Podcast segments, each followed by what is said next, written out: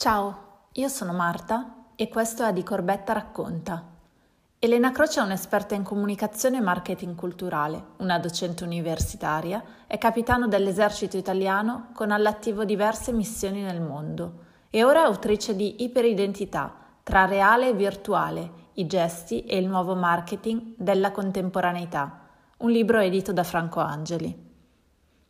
La nostra identità è diventata da tempo iperidentità perché vive in due mondi, quello reale e quello virtuale. E noi, in quale versione ci riconosciamo? Siamo migliori nel mondo reale o in quello virtuale? E come possiamo procurare e procurarci benessere nei nostri mondi? Il libro Iperidentità cerca di rispondere a tante domande con un'analisi attenta, trasversale, aperta, ricca di casi esemplari. Per ora una cosa è certa, anzi due. Ci vogliono speranza e consapevolezza, consapevolezza e speranza.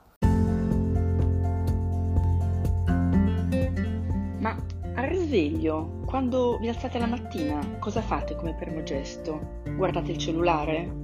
Ecco, se la risposta è sì, allora siamo proprio entrati nell'era dell'iperidentità. Tutti noi ci relazioniamo con la tecnologia in maniera compulsiva, in maniera quasi inconscia.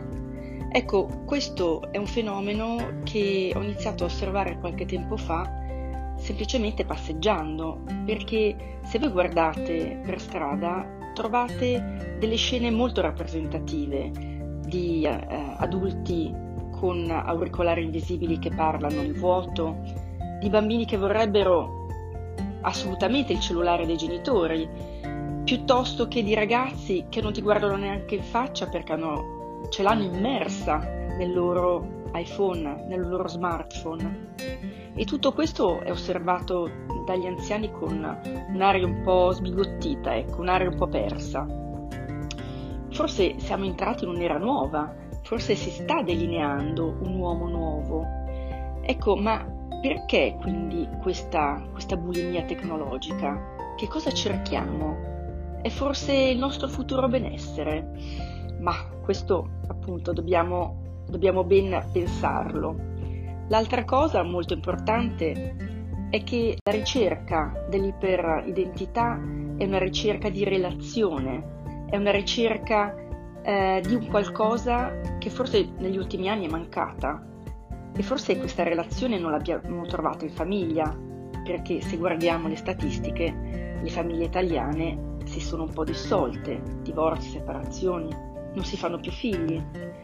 Quindi quello che noi volevamo una volta raccontare a qualcuno, alla nonna, alle zie, oggi forse lo raccontiamo dentro i social ai nostri amici, semplicemente questo. E forse il fatto che già ci facciamo queste domande, facciamo queste riflessioni, è già un passo avanti perché è frutto di una grande consapevolezza che stiamo acquisendo. Allora direi che con questo fatto noi dobbiamo conviverci perché non possiamo più tornare indietro, però possiamo andare avanti appunto perfezionando questo, questo uso, questo grande aiuto della tecnologia, utilizzandolo per conoscere meglio noi stessi.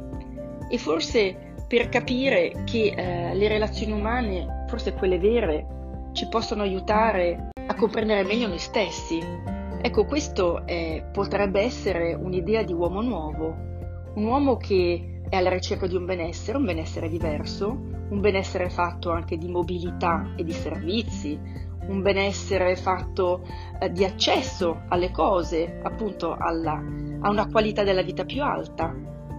Per questo lui ha bisogno della tecnologia, però la sua felicità, le sue relazioni devono per forza essere anche umane.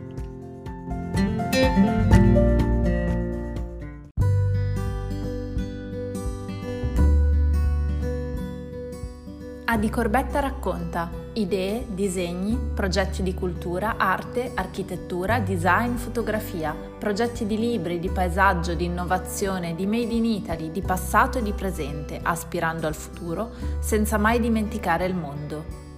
Noi facciamo il mestiere della comunicazione tra ideazione, progettazione, produzione, ufficio stampa, pubbliche relazioni, social media strategy e digital PR Raccontiamo storie, portiamo voci, promuoviamo, incoraggiamo, facciamo conoscere, partendo sempre dai protagonisti, perché se te lo raccontano i protagonisti, un progetto è più bello.